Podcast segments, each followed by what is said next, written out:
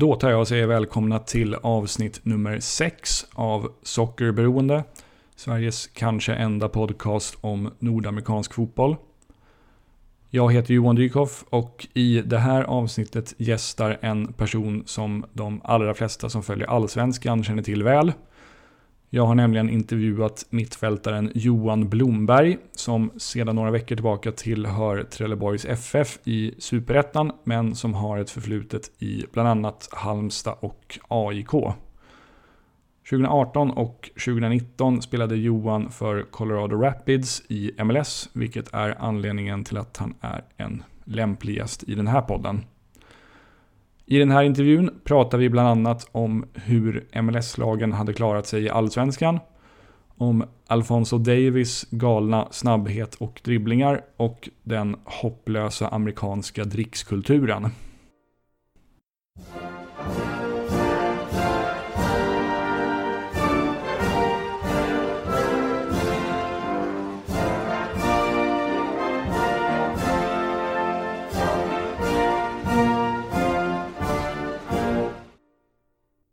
Till att börja med, om vi går tillbaka till hösten 2017 och strax innan det att det blev klart med din flytt till Colorado. För de som kanske inte liksom har järnkoll på dig, kan du berätta var du, var du befann dig i karriären då och varför det överhuvudtaget var aktuellt med klubbyte då? Mm. Ja, men jag befann mig i AIK då eh, och hade väl gjort en bra säsong och hade en, en bra höst bakom mig. Eh, och hade väl intressen för lite olika klubbar och sådär. Eh, och eh, bland annat var det Colorado då som var väldigt intresserade och de var väl eh, intresserade redan året innan, eh, men då kändes det inte riktigt aktuellt. Ehm, men sen eh, eh, efter säsongen där då så ehm, var de väldigt ihärdiga liksom och väldigt intresserade och då stod väl valet till slut emellan att eh, skriva på ett nytt kontrakt med AIK eller eh, gå till Colorado då. Eh, och det var ett otroligt tufft beslut. Jag vet inte hur, hur länge jag och min fru höll på att vela fram och tillbaka och det kändes vi bestämde oss för båda klubbarna säkert tre, fyra gånger. Eh, sen eh, till slut så, eh, så föll valet då på Colorado. Och hur, vad, lockade med Colorado och MLS? Nej, men det var väl eh, det var väl det här äventyret, liksom att få testa på att bo i USA och eh, testa på eh, en liga ändå med, med mycket profiler och så här. Och, eh, ja, bo på ett ställe som man förmodligen aldrig skulle få chansen att bo på annars. Eh, så mycket liksom det helhetsäventyret för familjen då, det var väl det som, eh, som avgjorde till slut tror jag. Mm, förstår. Hur nära hade det varit en utlandsflytt tidigare i karriären? För du hade varit i Sverige hela, hela tidigare karriären så att säga. Mm.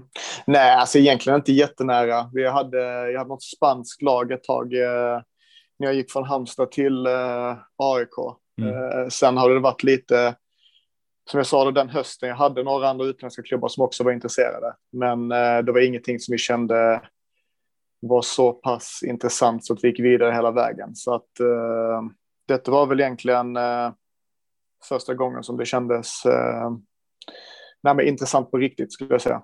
Ja. Hur bra koll hade du på MLS innan du flyttade över dit? Ja, men rätt eh, dålig koll faktiskt. Eh, det var ju mycket, det, det var mycket de här klyschorna som man hör innan liksom. Eh, nej, men det spelar inte så stor roll vilket lag man spelar i och eh, ja, alla lag. Eh, eh, nej, men så här, det är ganska jämnt mellan lagen och så där. Ehm, eh, sen så hade man ju såklart koll på eh, många av spelarna hade man ju koll på liksom de här stora stjärnorna som var där.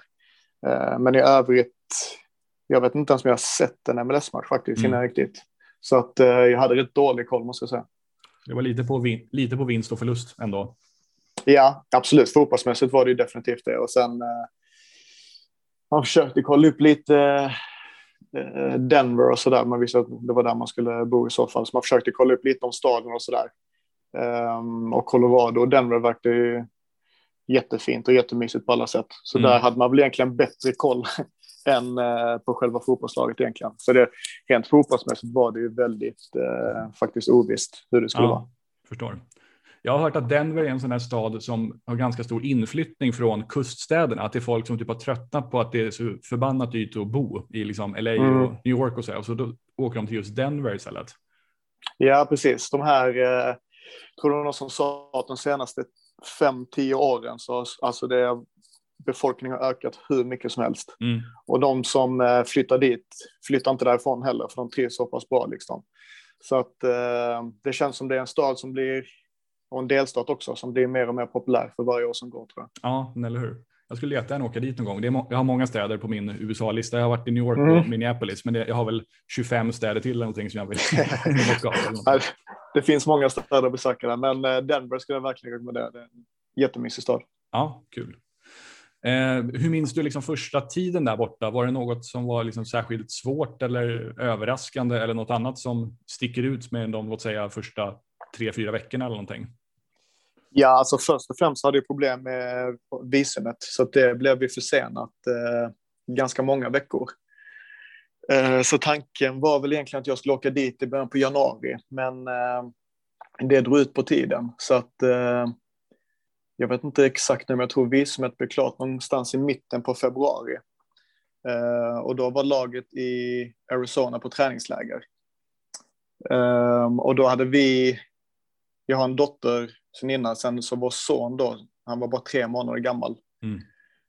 Uh, så då blev det att jag fick lämna familjen um, och egentligen med superkort varsel så fort visumet blev klart, uh, åka direkt liksom. så då kom jag till Colorado, Stannade där två nätter tror jag och sen så flög jag till eh, Arizona och träffade upp laget då och påbörjade eh, träningsläget. Eh, så den första tiden där utan familjen, den var väldigt jobbig faktiskt. Mm, det förstår eh, och det var ju mycket liksom, eh, ja man kände ingen i laget, det var, allting var helt nytt liksom och sen eh, familjen var på andra sidan jorden. Eh, så de första veckorna där, eh, de var rätt tuffa faktiskt. Mm. Var, kände du dig väl omhändertagen av laget i alla fall när du kom dit? Jo, men det tycker jag absolut. Um, jag spelade med Axel Sjöberg också, det var en annan svensk laget där. Um, och han, han tog hand om mig direkt liksom och sådär. Och det var någon trygghet att ha en annan svensk där. Det kändes, uh, det kändes jättebra. Mm, sen, uh, sen var det rätt så här, det var en rätt tufft klimat liksom i laget. Tränaren satte krav från första början. Liksom. Jag kommer ihåg jag fick en utskällning tror jag efter andra träningen för att jag inte, för att jag inte följde spelplanen. Men jag har inte fått några instruktioner heller hur vi skulle spela någonting. Utan, så att det var rätt så här, det var ett tufft klimat från början också. Um, så det också som lite kanske bidrog till att det var extra jobbigt sådär.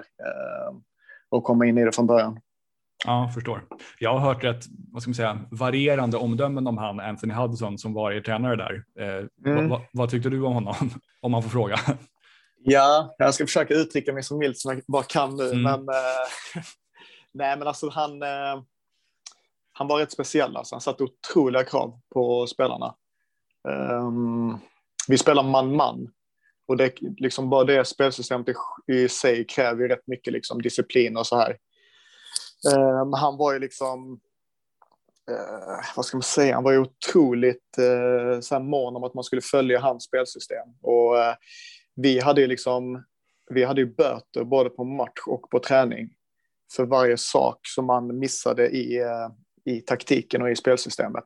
Fy fan. Uh, ja, så det var ju liksom, det var ju väldigt tufft på det sättet. Uh, han filmade alla träningar. Om det var någon spelare som fuskade på något sätt så visade han det direkt på videon liksom och gav böter och så här. Uh, ja, men liksom skällde ut så här inför hela laget. Så det var, det var mycket så liksom. Det var mycket det var rätt tufft på det sättet liksom för, för många spelare. Mm. Jag kom ändå rätt så lindrigt undan måste jag säga. Det var de spelarna som, som verkligen fick eh, mycket skit alltså. Men, eh, så klimatet var, ja, men det var ganska tufft. Liksom. Han, eh, han ville ha mycket disciplin och jag tyckte personligen tycker jag att det gick överdrift väldigt många gånger. Ja. Um, det tycker jag faktiskt. Okej. Okay. Jag läste en tweet. Han, han är ju U20 förbundskapten för USA nu sen typ ett år mm, tillbaka. Precis. Ja. Jag, lä jag, läste en tweet från en kille som heter Jared Watts. Ni måste väl ha varit lagkamrater? Ja, precis. Ja, just det. det var vi. Ja. Han blev tradad till Houston där tidigt, men han, mm. alltså, han hade kommenterat utnämningen av Hudson till förbundskapten, någonting i stil med att efter en vecka i Colorado visste att det här skulle bli en total jävla katastrof ungefär. Mm. Ja. och, och det sportsligt blev det väl det kan man väl tyvärr säga. Ja, definitivt. Alltså han, eh, han, han är otroligt ambitiös som tränare. Så det måste man ändå ge honom. Liksom. Han vill ju Mm. otroligt mycket. Men eh, det, det, blev, eh, det blev lite fel alltså. Eh, och vi hade ju mycket bra spelare också, duktiga spelare. Vi hade en som har skytteligan i schweiziska ligan. Vi hade en spelare som har spelat Bundesliga nästan hela sin karriär. Och de var väl lite så att de ställde väl inte 100% upp på allt som tränaren ville liksom och sådär. Mm. Så att de var, liksom, de var utanför truppen från första början. Eh, och så spelade vi med sämre spelare istället som gjorde som tränaren sa. Så att eh, vi hade egentligen kunnat vara mycket bättre som lag. Vi hade, vi hade bra spelarmaterial. Men eh, gjorde man inte exakt som man sa så det var inte en chans att du spelade liksom. Så det var lite, eh, det var lite synd på det sättet tycker jag. Ja, det, det låter ju inte optimalt riktigt. Du fick Nej. en hel del speltid där 2018, men som du var inne på, det gick ju dåligt för laget. Ni kom väl typ näst sist eller något sånt där va? I, Mm, I näst sist eller tredje, ja precis. Vi kom Ja. in, ja, i botten i alla fall definitivt. ja, precis. Nu ska vi se. Jo, men San Jose kom sist och ni kom platsen där, där Mm. ovanför. Ja. Just det. Ja. Eh, på liksom det stora hela, hur minns du den säsongen för din del sportsligt? Alltså jag, alltså jag hade en ganska bra säsong ändå faktiskt. Eh, jag kommer ihåg att jag framförallt i början på, li- eller på säsongstarten där så jag tror jag hade fem assist rätt tidigt där. Eh, och gjorde det ändå bra tycker jag. Sen eh, ju längre säsongen led så eh, vi som lag började ganska bra också. Men sen så ju längre säsongen led så tappade vi mer och mer. Um, och uh, ja, min egen säsong blev väl egentligen också lite sämre efterhand. Liksom. Eh, Men i det stora hela var jag ändå rätt nöjd med min debutsäsong rent spelmässigt. Eh, Och tyckte ändå att jag gjorde det ganska bra. Mm. Så hade man alltid den känslan, liksom, ja, men nästa säsong blir bättre. Liksom. Nu har nu har man haft en säsong och komma in i det så här. eh, Ändå gjort okej, men nästa säsong blir bättre. Men det blev inte riktigt så tyvärr. Nej. För de som inte följde dig där borta, hur, kan du berätta liksom hur du användes på planen där kontra exempelvis i AIK? Jo, men det var rätt liknande ändå. Eh, vi spelade också 5-3-2 eh, och jag hade en av de centrala mittfältspositionerna där. Så tanken innan då från sportchefen som värvade mig var att jag skulle ha samma roll som i AIK. Eh, och det var, det var en liknande roll. Det enda var att vi spelade man-man, eh, vilket såklart var en skillnad. Men i stort var det, var det en liknande roll som jag hade i AIK. Mm, just det. Du nämnde ju några av dina lagkamrater eh, tidigare där från tiden i Colorado och en av mina personliga favoriter är ju Tim Howard. Eh, Mm. Som också är en av de liksom, största profilerna inom amerikansk fotboll på bra många decennier. I alla fall på Mm. 2000-talet. Hur minns du honom som både som målvakt och som lagkamrat? Ja, men som eh, målvakt jätte, jätteduktig. Um, otroliga reflexer. Ehm, jag vet att jag kan inte nämna ens hur många matcher som han räddade oss helt och hållet. Ehm, så en otroligt bra målvakt. Bra reflexer, liksom riktig vinnarskall också. Ehm, ja, som jag, som jag nämnde, jag vet inte hur många matcher som han eh, räddade oss. De kunde komma liksom helt fria mot honom. Han gör någon sån här omöjlig räddning. Så att eh, en fantastiskt duktig målvakt, eh, trots att han var, jag vet inte om han var 40, jag tror han var 40 när jag spelade med honom. Ja, det kan nog stämma. Men, eh, men en jätteduktig målvakt. Mm. Eh, sen, eh, sen som lagkamrat var han väl, alltså man märkte att, liksom att han, han har spelat på en hög nivå så han satte ju också otroliga krav på sina lagkamrater och sådär. Han kunde blanda blanda och ge lite så här. Han kunde ha dagar han var hur snäll som helst och sen så var det vissa dagar som han, ja, han inte riktigt var på humör och då kunde han bete sig lite hur som helst. Så det var väl lite sådär. Men eh, en fantastiskt duktig målvakt i alla fall. Det, det måste jag ge honom. Ja, Fan, nu, har, nu har du nämnt det några gånger, för jag tänkte fråga, då måste jag fråga, alltså det, jag har hört det från andra också, att det kanske är lite mer så här, hierarki och lite mer liksom visa vem som bestämmer i, i MLS kontra exempelvis allsvenskan. Upplevde du att det var så? Jo, men det tycker jag. Eh, det är så här, man hörde ju massa, massa sådana saker innan man kom dit. Att ja, men de som är DPs, de uh, åker första klass och sådär. Och så tänkte man, nej men det kan inte stämma liksom. Men Mm. det är ganska mycket så. Eh, så att eh, de, de som tjänar bäst sitter på de bästa platserna och han hade alltid eget rum på bottenmatcherna, men de andra fick dela rum. Så det, Mm. det är lite sådär liksom. Eh, ja, det är ingenting, eh, alltså det, det var ingenting som jag störde mig på, utan eh, han har haft en fin karriär liksom och spelat i bra klubbar. Vill han åka, vill han åka första klass så är det klart han ska få göra det liksom. Så att det, det var egentligen ingenting som jag störde mig på, på så liksom. Men sen, eh, det känns som att de som har spelat i England också, de har, eh, jag tror kanske mer att det kommer därifrån, fick jag Ah, känslan okej. av i alla Mm. fall. Att det, det är lite mer så, de som har spelat i Premier League och sådär, att eh, det, det är mer hierarki, att det kommer därifrån. Mm. Eh, för att med de andra amerikanska spelarna hade jag ingen sån, eh, sån känsla från överhuvudtaget, utan de kändes väldigt ödmjuka på alla sätt och vis. Så att eh, min känsla var lite att det är kanske den engelska mentaliteten lite mer Okej. från, från de bra klubbarna där, liksom, att det kan komma därifrån. Ja, Men jag vet inte, jag vet inte exakt, men det var bara en känsla som jag hade.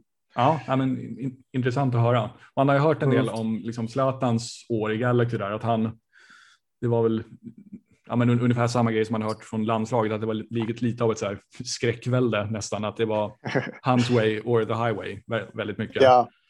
Jo, man fick den känslan lite när man mötte dem också. Eh, man, fick känslan av att de var, ja men många kändes nog lite hämmade av att spela med honom, fick man Mm. känslan av faktiskt. Eh, han satte ju också såklart otroliga krav på sina lagkamrater, så att känns inte som att alla där riktigt eh, kunde stå pall för det.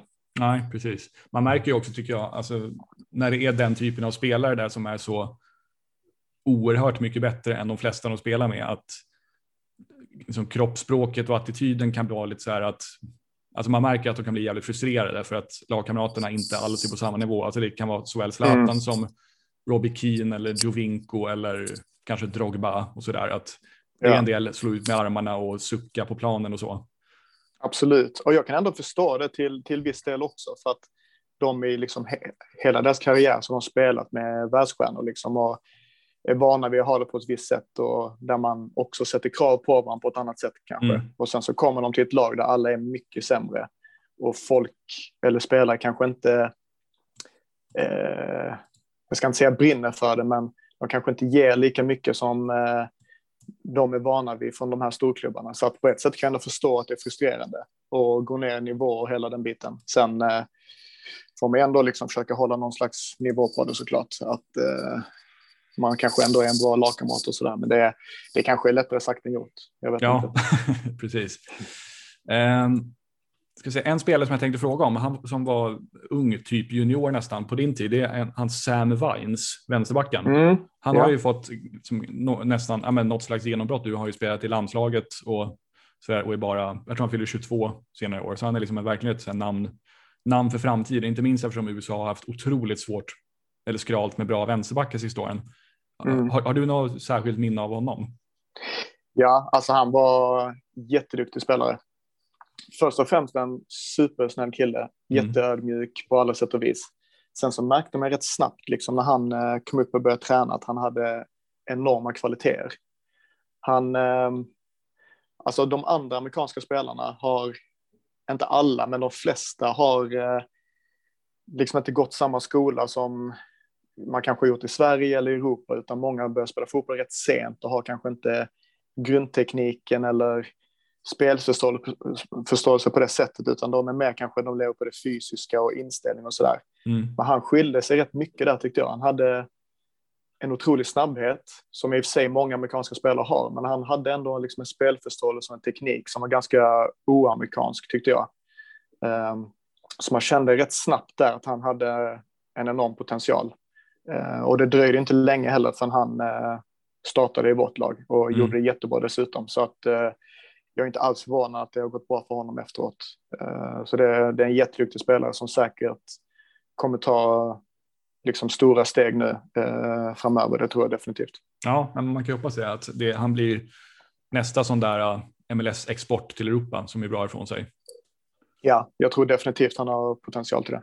Mm, han, alltså, kolla nu, han spelar faktiskt, han spelar varenda minut förra säsongen, så det, det säger Ja, ju en del. mm. ja.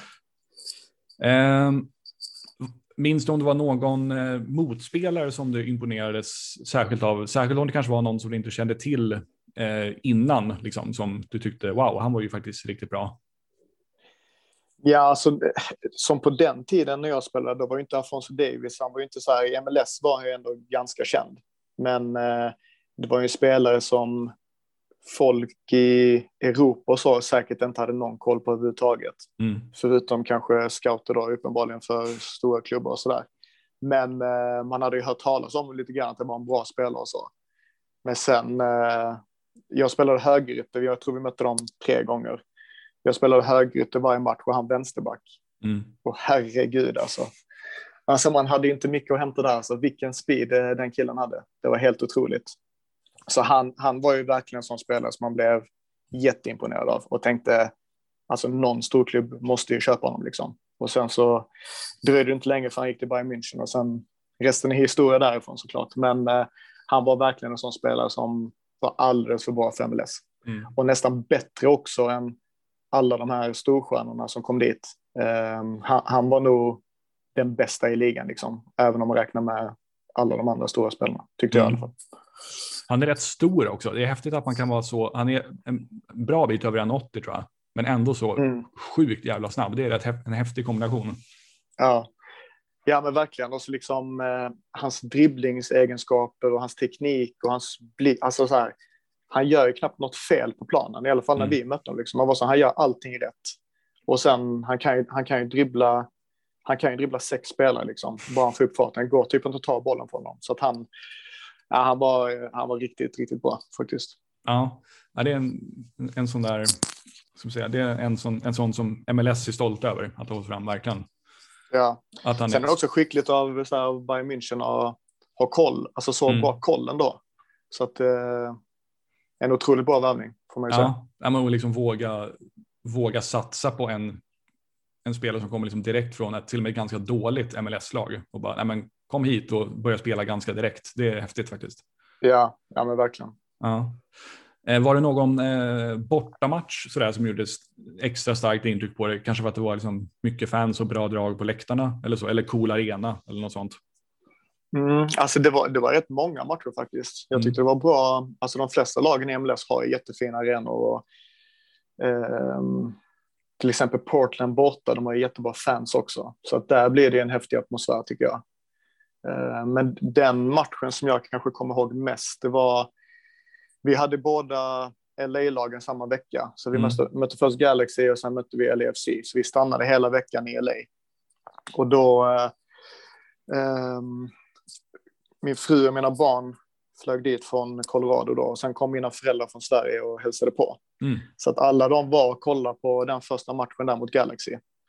Uh, och det var då jag mötte Zlatan också för första gången. Um, och jag och min pappa har varit och kollat på alla Malmö-matcher när jag var liten. Uh, mm. Till och med på den tiden när Zlatan spelade liksom och när de var i superettan och sådär. Så att det är nog liksom, uh, det var en jäkligt häftig känsla att man fick möta Zlatan där och att eh, mina föräldrar var och kollade och att familjen var där och hela den biten. Så att det är nog så det bästa minnet som jag har från en eh, bortamatch. Mm. Um, så spelade vi 2-2. Vi gjorde en jättebra match också, så att uh, det är nog. Det är nog det bästa minnet därifrån, det tror jag. Ja, förstår. Fick du spela på uh, Atlantas arena? Den är ju skithäftig. Ja, nej, jag missade den matchen faktiskt. Ja. Jag var skadad i den matchen, så att den missade jag. Så det var lite synd faktiskt. Och sen missade jag New York City borta också, Yankee Stadium. Den hade jag jättegärna velat spela. Så att jag missade de två, eh, nästan de två roligaste. Så det var lite synd. Ja, trist. Mm. Um, eh, apropå fans och sånt, hur, hur upplevde du intresset kring Colorado Rapids? Nej, men det var Alltså det var ju absolut, det finns ju så här, hockeyn var ju stor, eh, mm. amerikansk fotboll var ju jättestor, eh, basketen var stor, så fotbollen var egentligen inte liksom så populär, men det fanns ändå i vissa grupper fanns det ändå ett stort intresse för matcherna och så. Eh, så att vi hade ändå hyfsat tryck på våra matcher jag tror ändå vi hade, vi snittade säkert 15 000 på match skulle mm. jag tro. Eh, och det var ju folk där som liksom höll igång klacken och så. Så att eh, det var ändå okej okay, tycker jag. Det var absolut inte ett av de lagen som har bäst supportrar eller mest intresse och så, men eh, jag tyckte ändå det var helt okej. Okay. Sen så utanför fotbollen när man gick på stan och så, här, så var det aldrig någon som kände igen eller någonting på det sättet. Så att eh, det var inte någon som hade koll på fotbollslaget eh, egentligen så liksom. Förutom de som var eh, jätteintresserade och inbitna fans liksom. Så att eh, det var väl helt okej, okay, men det finns ju väldigt många lag som har eh, större intresse om man säger så. Ja, precis. Apropå det här med fans och även eh, coola arenor så ni har ju en rätt, eller ni, ni Colorado har ju faktiskt också en rätt eh, fin arena, så här, men den ligger ju rätt off alltså. Visst, mm. det är väl säkert minst en halvtimme från centrala Denver om man åker, om man åker bil. Ja, precis. Så den ligger ungefär 30 minuter eh, utanför. Mm. Um, så att allt annat, jag menar Pepsi Center ligger mitt i stan, det är både hockeyn och basketen. Och sen uh, Mile Highs, High Stadium tror jag den heter, där Broncos spelar. Mm. Uh, den ligger också mitt i stan. Så att uh, där är det ju liksom tryck och intresse och sådär, men det är lite synd att fotbollsarenan ligger utanför. Mm. Um, jag tror också det kan bidra till att det inte var lika stort tryck liksom, på fotbollsmatcherna. men som du säger, liksom så här, en fin arena och en fin träningsanläggning och allt sånt där, absolut. Men den låg eh, tyvärr lite off. Ja, det är väl en, tycker jag mig se, det är en trend nu i MLS att alltså om man tänker de arenor som byggdes för kanske 10-15 år sedan, då tog man i princip vilken plats som helst bara det gick att bygga på. Men nu är det som att det är en trend att man också tänker på läget. Man försöker bygga mitt i stan liksom. Mm. Men eh, vad heter den? Dick Sporting Goods Park, den byggdes nog kanske, vad kan det vara, 10-12 år gammal kanske. Mm, det kan nog stämma. 10-15 kanske till och med. Men då, då kanske det var mer att ja, ja, här går det att bygga, här smäller vi upp den ungefär. Mm. Ja, men precis. Det är han eh, Cronky som är ägare till klubben. Mm. Så jag tror han ägde mark där ute.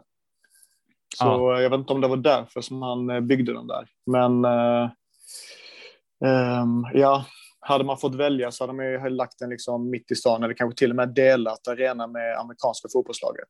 Ja, just det. Ehm, just det. För där, där var det lite landskamp och så när, eh, när det kom lag på besök och amerikanska landslaget spelade. Då spelade de på den arenan ibland. Eh, och den, den ligger ju jättebra till. Mm. Att, eh, det hade ju varit fint, absolut.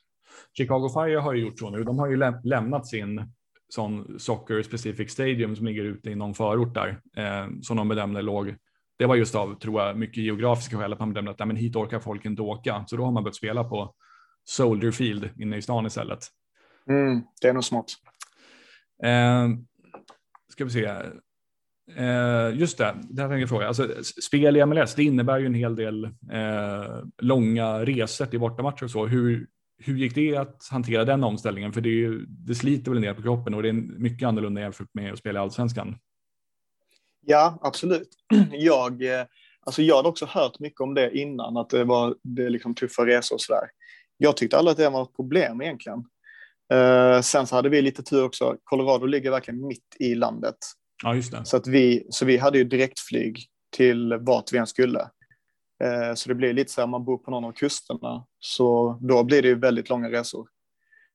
Uh, kanske de måste ta det i, ja, du kan till och med måste byta flyg ibland och sådär. Ja, så vi, Vancouver, Orlando eller sån där resa. Ja, precis. Eller även om det bara är New York eller LA eller vad som helst. Liksom. Så, att, uh, så vi hade ju direktflyg vart vi än skulle. Så att jag tyckte aldrig att det var något problem faktiskt, utan det funkade, för oss funkade det väldigt bra. Jag mm. tror mm. det var säkert tuffare för, för många andra lag, det tror jag. Ja, just det.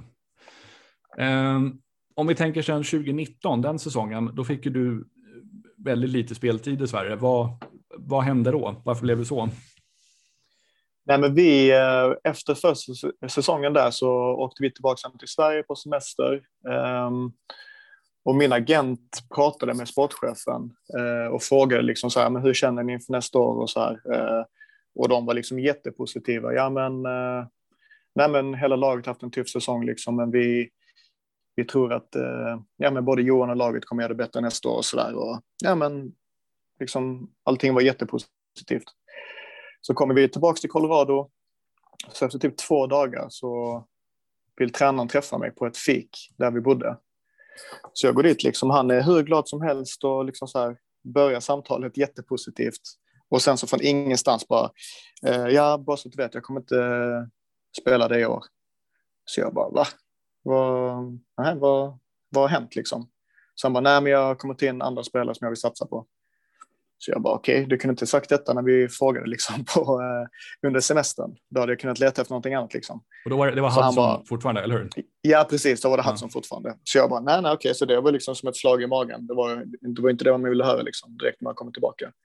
Men då sa jag bara till honom liksom, nej, men jag vill, ja, jag kan inte fixa någonting nu så här så att jag kommer stanna och kriga liksom för min plats. Eh, så sa han väl i princip, ja, det kan du göra, men det kommer ändå bli tufft liksom. Mm. Så jag var okej. Okay. Sen eh, hade jag ändå en jäkligt bra försäsong. Då var jag liksom, då var ju siktet inställt på att man skulle överbevisa liksom eh, sådär.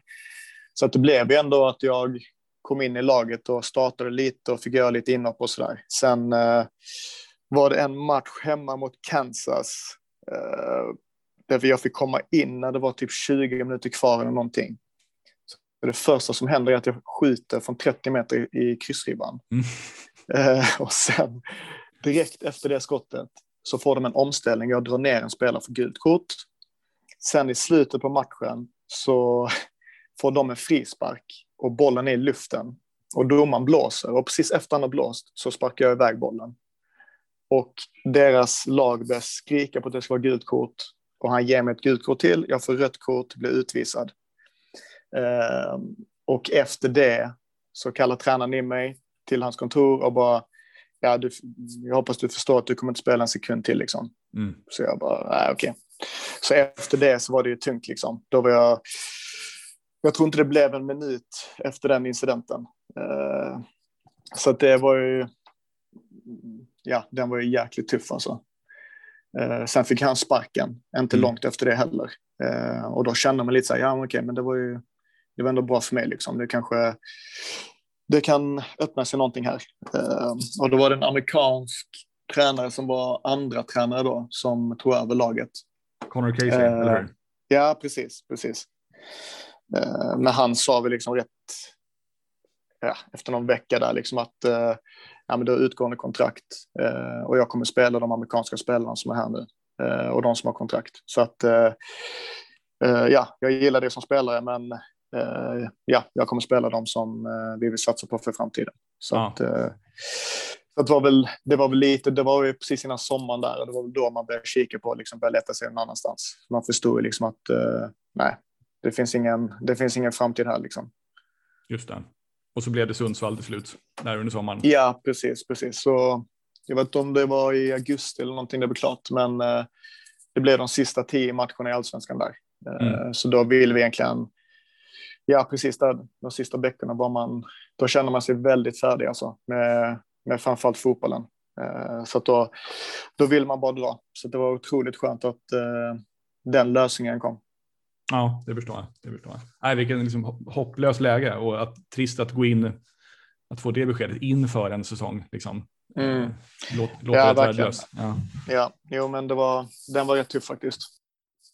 Eh, det händer ganska ofta att folk frågar mig i egenskap av liksom, någorlunda MLS-kunnig om liksom, nivån på ligan. Så där. Om vi tänker det, det Colorado som du representerade, hur tror du att ni hade placerat er i allsvenskan? Ni var ett bottenlag i MLS, men hur, hur tror du att ni ja. hade klarat er i allsvenskan? Alltså med, eh, hade vi, så här, hade vi utnyttjat spelartruppen som vi hade eh, och spelat på ett normalt sätt då tror jag definitivt, alltså definitivt topp fem i allsvenskan. Mm. Det tror jag. Det tror jag med. Eh, sen fanns det ju, alltså för många också frågat mig den frågan, ja men liksom är det ens allsvensk nivå? Alltså, här, folk i Sverige har nog en lite felaktig bild av MLS. För att jag brukar säga så här, de amerikanska spelarna, det är inte de bästa fotbollsspelarna, men de har en inställning som får liksom, och de är otroligt atletiska och starka. Sen har man ju alla de här spelarna som, som de lägger jättemycket pengar på. Så, och världsstjärnor liksom i, i många lag. Så att varje lag har ju typ så här två, tre otroligt bra spelare. Mm. Så att all, alla lag i MLS skulle jag säga är liksom topplag i allsvenskan utan tvekan. Mm. Um, så att det, det är nog en bättre nivå än vad många i Sverige tror. Ja, det är ju det är en intressant, liksom, det är intressant att fundera kring det där. För om man tar en sån, men typ så här Gashi som ni hade. Eh, mm. Han hade ju jag har ju svårt att tro att han inte hade placerat sig i toppen av allsvenska skytteligan ifall han hade spelat i allsvenskan under sin prime. Liksom. Mm. Ja, det hade han definitivt gjort. Ja, för han vann ju skytteligan tror jag, två år i rad i Schweiz. Mm. Eh, och det säger ju en del. Sen, Ja. sen kan det ju finnas liksom yngre, så här, nyligen draftade spelare från college som, ja, det, där är det väl tveksamt om vissa ens hade platsat i ett bottenlag i allsvenskan. Eller? Ja, ja, lite så. Ja, absolut. Nej, vissa spelare hade haft svårt att ta en plats i ett allsvenskt lag. Eh, och det är så, det, det är liksom, som du säger, det skiljer otroligt mycket från de bästa spelarna till de sämsta spelarna. Ja. Och det är där lite grann som, som ligan tappar lite. Det är så jäkla ojämnt, både i löner och i kvalitet på spelarna. Mm. Så att, men, vi hade vissa spelare i vårt lag som eh, var draftade som typ började spela fotboll när de var 15. Mm. Då hade de spelat typ amerikansk fotboll eller någonting annat. Sen så började de spela fotboll när de var 15. Så att de har ju liksom inte den grundtekniken eller det taktiska kunnandet som många andra spelare har. Men eh, de som startar i lagen, det är liksom, det är ju bra spelare. Mm. Sen är det mycket så här, många av de amerikanska spelarna spelar ju ofta i backlinjen kanske, och de är stora och starka och de gör ändå sitt jobb där liksom. Sen så har de ju, de flesta lagen har ju kvalitet framåt. Så att eh, därför blir det ju väldigt, det blir ju bra lag och det blir ju, det fanns ju aldrig någon match för något lag egentligen när man går och vinner enkelt, utan Nej.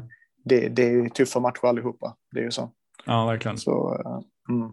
Sen tycker jag också att man, ser- man ser ju en trend i MLS att det är, liksom, det är allt bättre och allt dyrare spelare som värvas och nu, nu också spelare som i regel är typ mitt i karriären eller till och med tidigt i karriären med potential att säljas vidare, typ en Almiron som är i Newcastle i ett sånt exempel. Mm. Och sen eh, Ja, och Cincinnati som har kommit sist två år i rad de värvar ju bara veckan en 21-årig brasseanfallare från Sao Paulo som ryktas vara på väg till både Ajax och Arsenal i höstas. Liksom. Det, det är ändå Mm. någonting. Det säger ju något. Ja, men precis. Och det känns som att eh, för några år sedan så värvade de in liksom en Beckham, en Pirlo, en Gerard, eh, Schweinsteiger, jättefina spelare som har haft fantastiska karriärer. Men det känns som det var mer för att bygga varumärket i MLS. Och nu har ändå MLS ja, nått en viss status. Så att bara när jag var där så känns det som att de gick ifrån det lite. Och som du säger, började värva in spelare kanske inte lika välkända namn, men eh, mer spelare som har potential på sikt och eh, riktigt, riktigt bra spelare också. Mm. Och jag tror nog att det är rätt väg att gå i MLS eh, för att det ska bli en bättre liga, att eh, de tar in sådana spelare.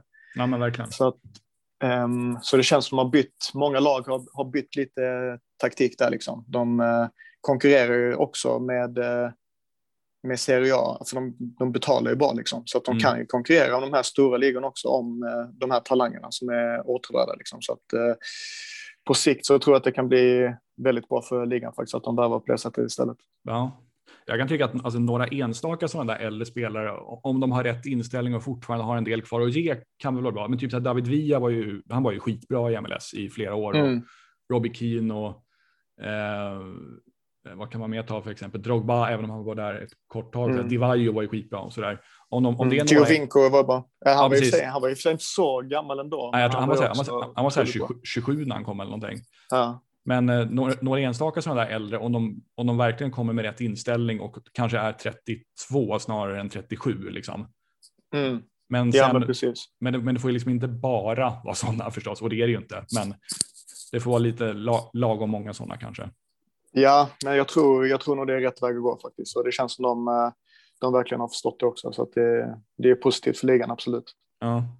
Hur mycket följer MLS idag och kanske Colorado i synnerhet? Nej, men nu, eh, jag har ju fortfarande några kompisar kvar som spelar i laget. Eh, så jag har li- lite kontakt med dem och frågar, ja men, så här bara som man gör, liksom kolla läget och hur, hur det funkar och allt sånt där. Mm. Men eh, ligan har väl fortfarande inte kommit igång som jag förstår det. Nej, de drar igång i april. De har, Ja, de har skjutit på, eh, de sköt ju på ligastarten, dels tror jag av coronaskäl, men sen var det också så här förhandlingar mellan ligan och spelarfacket som inte riktigt visste hur det skulle gå med. Så den drar igång ja okej. 19 april eller något sånt där. Ja, ja, okej. Eh, nej, men jag, föl- jag följer lite grann faktiskt. Jag brukar kolla så här eh, highlights från vissa matcher och så där. Uh, Mm. Gjorde jag förra säsongen. Så att uh, lite grann följer jag det och jag brukar alltid kolla resultaten för Colorado och så där. Eh, men eh, ja, jag är inte superinsatt i värvningar och så direkt. Men eh, eh, ja, följer med resultat och kollar highlights och så. Så det är med på den nivån. Ja, förstår. Nu är Colorado rätt hyfsade eh, faktiskt. De börjar, Mm. Det börjar ta sig. Ja, men det känns verkligen som att när jag var där också, det kändes, det kändes som en sån jäkla potential i laget. Bara att vi, liksom, vi fick aldrig ut det. Mm. Folk fick liksom inte utnyttja sina kvaliteter och så här. Eh, sen så fick de ju han tränaren från, jag tror han kom från Toronto va? Det kanske du har bättre koll på? Robin Fraser, ja precis. Ja, precis. Um, och han, har jag hört ganska gott om. Från, ja. ja. Så de som jag har pratat med som är där tyckte, ja, var jättenöjda med honom. Liksom. Och det känns ju verkligen som att de fick ett uppsving efter att han har varit där. Um, så förra säsongen också var de ju, de var ju verkligen på gång ett tag känns som. Och sen så kom det lite, de fick någon coronasmäll och sådär, men de gick ju verkligen mot slutspel och så. Men sen eh, missade de det väl precis. Eh, de, de, de, gick, de gick till slutspel. Eh, de bytte, ja, de gjorde det. MLS bytte ju till så points per game som eh, för att avgöra slutspelsplatserna och då tog Colorado till, till slut en plats trots att de hade spelat ja, så här okay. sex matcher färre än de andra lagen. Ja, okej, okay. det, var, det var därför jag inte hängde med på den, för jag såg att i tabellen så lade de lite sämre till. Ja, ja, men då förstår jag. Men, eh, nej, men, men precis, de, så det känns ändå ja. som att de har eh, liksom kommit igång på ett annat sätt och det känns som det ja, men det, det, alltså potentialen i laget har funnits där, men det känns som att man fått ut det på ett annat sätt nu med den nya tränaren. Så att, eh, jag tror säkert de kan gå mot en bra säsong nu om de mm. får behålla spelare och liksom fortsätta på den inslagna vägen. Det tror jag. Precis.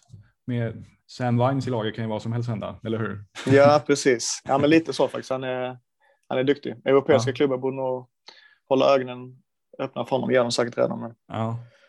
Eh, vad tycker du förresten om att, om att ligan håller på att bli så jäkla stor nu sett till antal lag? 2023 kommer ligan bestå av 30 lag. Jag är inte liksom odelat positiv till det. Nej, hur blir det då med matcher? Blir det fler matcher eller möter man lagen färre? Vet du det? Jag skulle tro att det blir så att de kommer. Jag tror nog att de kommer även fortsatt bara ha 34 matcher i eh, grundserien, men att det då viktas så att man möter eller viktas ännu mer så att man bara möter de geografiskt närliggande och kanske vissa lag inte alls i grundserien. Jag skulle tro att man kör mm. sånt. Mm.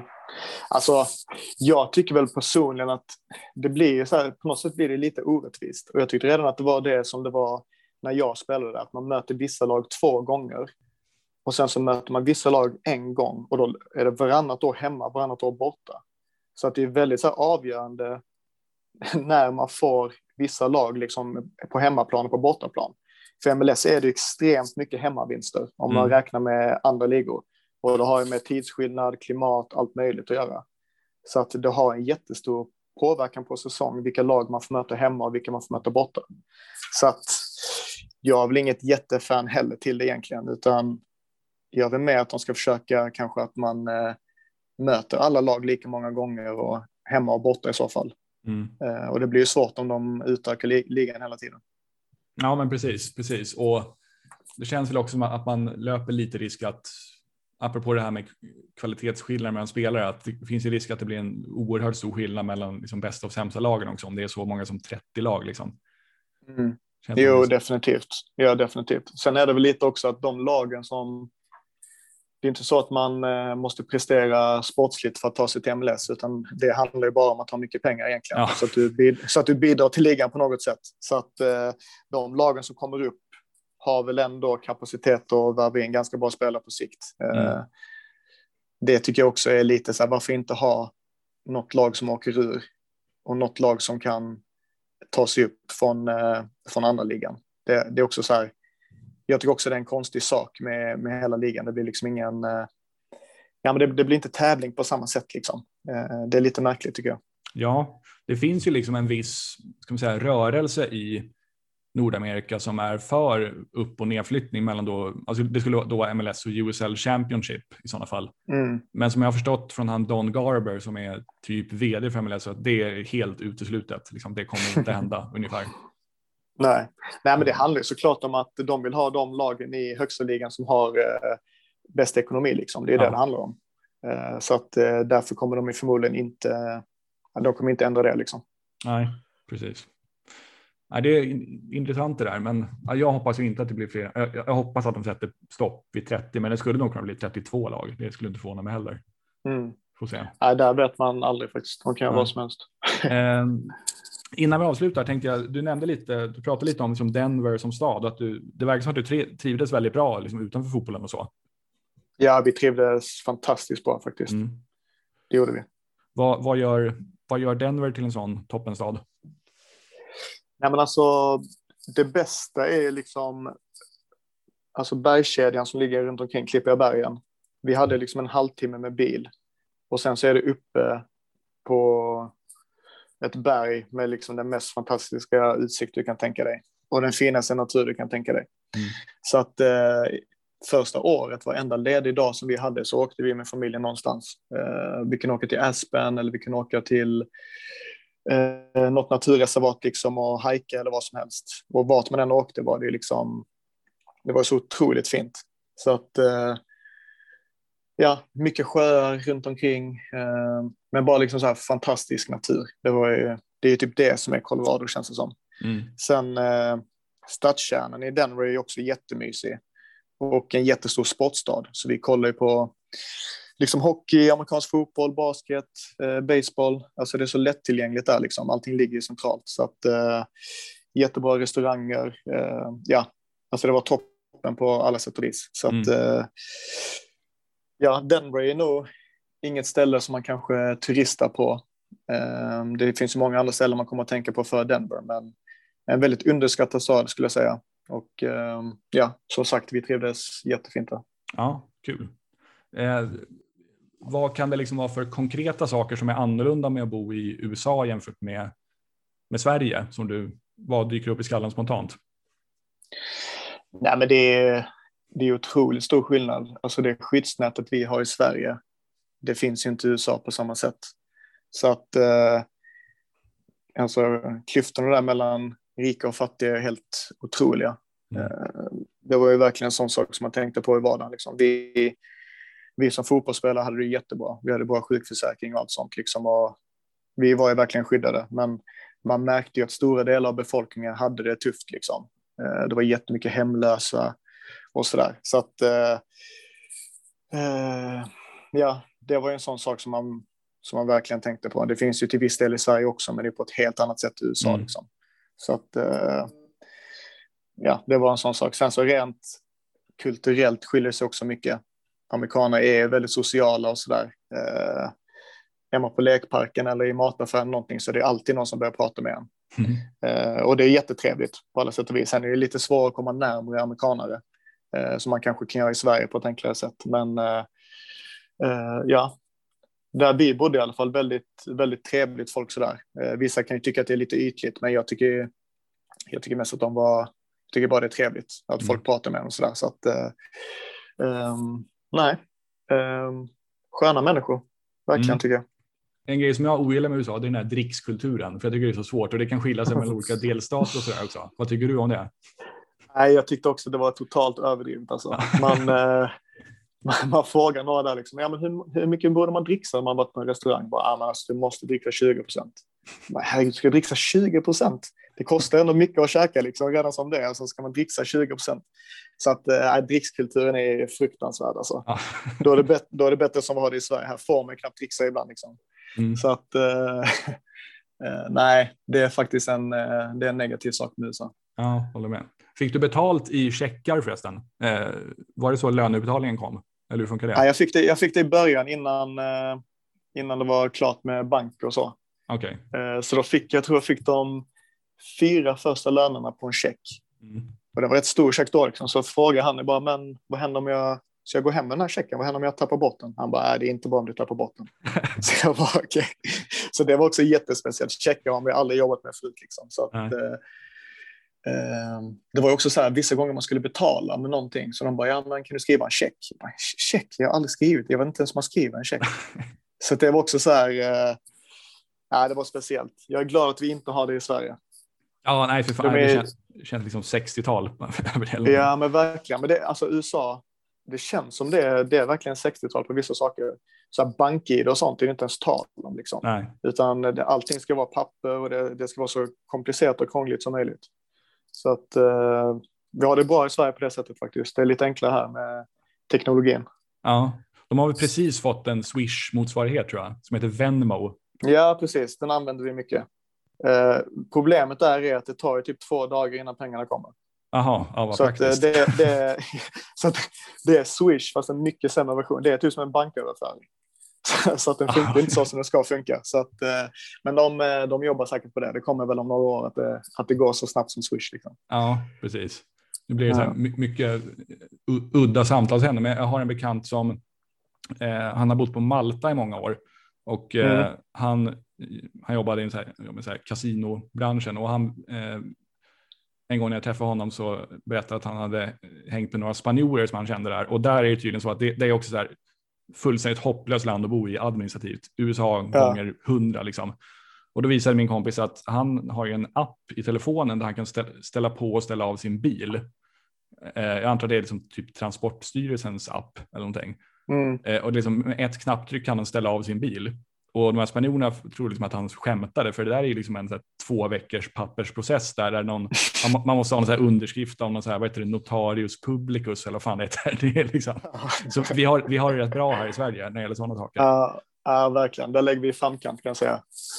Helt Sen vet jag inte om det är, det är så stort land också, liksom, så jag vet inte om det är svårare att få igenom eh, eh sådana grejer, men bara när man skulle göra sin skatt och sånt, herregud alltså. Alltså folk, folk har ju typ ångest flera månader innan skattedeklarationen ska göras. Här i Sverige är det en ganska enkel sak att fixa, liksom, men där är det ju herregud alltså, vilket projekt.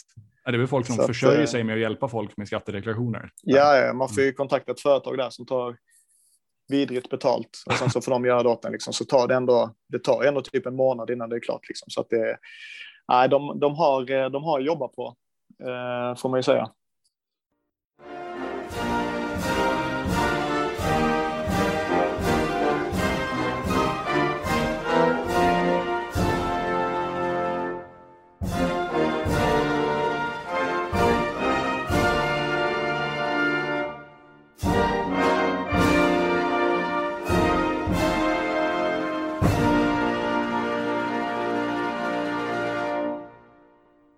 Sådär ja, då tackar vi Johan Blomberg för att han tog sig tid att ställa upp på den här intervjun och vi önskar honom förstås all lycka framöver. Nu från och med den här säsongen är det alltså Trelleborgs FF som gäller för hans del. Eh, grymt trevlig kille och jätte, jätteintressant att få höra honom berätta om sin tid i Colorado tycker jag. Hoppas ni också tyckte det. Eh, fler intervjuer kommer, så det är bara att prenumerera på podden och hålla utkik i feeden så dyker det upp något där snart igen. Ha det så bra så länge. Tja tja!